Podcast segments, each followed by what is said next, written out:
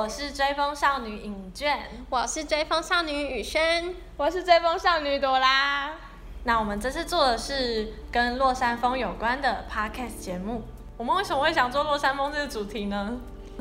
因为我们三个刚好都是北部人，我是宜兰人，我和尹娟是桃园人。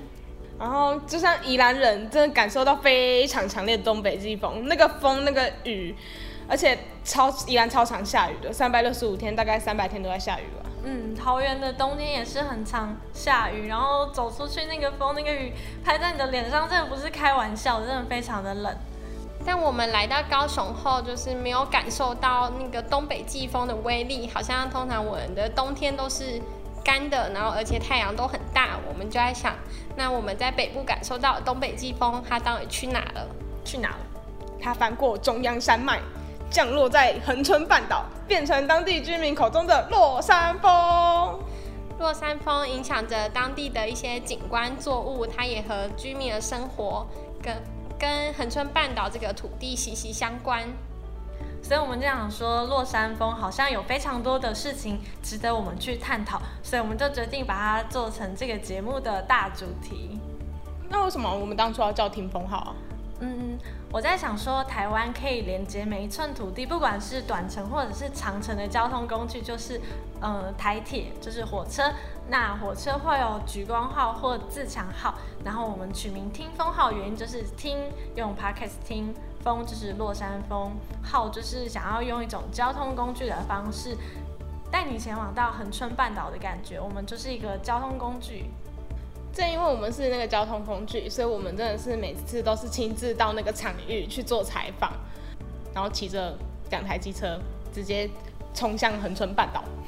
我们每次去横村采访的时候都是骑机车，那个风，那个落山风真的是我们深刻的体会到，没有在跟你开玩笑。像雨轩。他超小只，然后我们我从后照镜看他，就觉得他的车整个都在晃，我就觉得他快飞走了，我就觉得不行不行，尹卷你要去坐他后座，不然他直接会，他的车应该会翻掉吧？真的，我都觉得我骑一骑就会这样子的飞上天，就是在那边摇晃，然后我们看了都觉得很可怕，我自己也觉得很可怕，没错，所以我们真是费尽千辛万苦到达恒春半岛。所以，我们到恒春半岛采访，都是在当地，比如说我们要采访跟落山峰相关的农场主人，他提供给我们场地。那那个场地有可能是呃一个仓库，然后旁边都会有鸟啊、狗啊的叫声，或者是旁边有大卡车经过的声音。但也因为就是有一些当地的声音，所以希望你们可以在听到这些声音的时候，能够更更加融入当地的氛围。我们主要 podcast 内容就是会介绍当地的有关落山风的产物跟居民对于落山风的看法。根据我们这几次去恒春采访的时候，我们有一些对于恒春半岛的印象。朵拉，你要不要先说说？我对于恒春半岛的地方，就应该就是南部人的热情吧，因为我们那时候刚去的时候。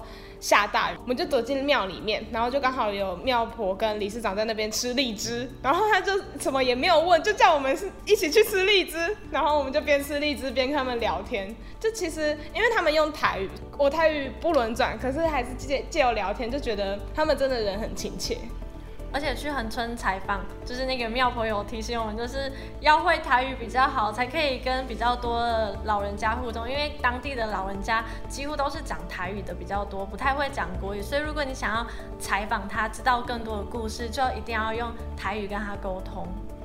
我觉得现在人讲会讲台语真的越来越少，可是我觉得这是真的需要练习。就像我小时候跟阿公阿妈一起住，才会讲台语，可是到长大没有一起住，就是渐渐遗忘。可是这借由这次采访，我就是有慢慢去努力去学习，就像跟爸爸学习啊，跟其他人学习，就是怎么去讲台语，怎么去跟老一辈的人家沟通。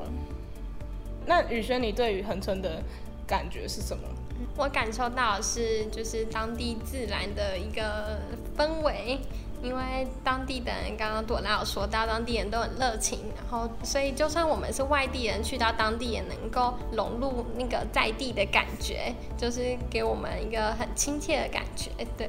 像刚刚宇轩他说的自然的感觉，那他的自然感觉是跟人跟当地有关。那我的自然的感觉是跟山跟海有关的。像我们每次骑去的路上，左边是山，右边是海，那个氛围就非常的强烈。尤其是到傍晚有夕阳的时候，那个夕阳就会在海上面一览无遗。我每次都觉得骑车其实是一件好像没有那么累人的事情，它是可以让我放松的事事情。正因为这些，我们对于恒春有不一样的想法，所以我们也想借由 Podcast 就带给观众我们对于恒春的看法，跟恒春是怎么样的地方。我们就用一颗探索的心情去探索恒春当地的故事，然后制作出我们的 Podcast 节目《听风号》。如果你刚刚听完我们讲的事情有兴趣的话，那欢迎搭乘听风号，和我们一起追风吧！拜拜。拜拜，拜拜。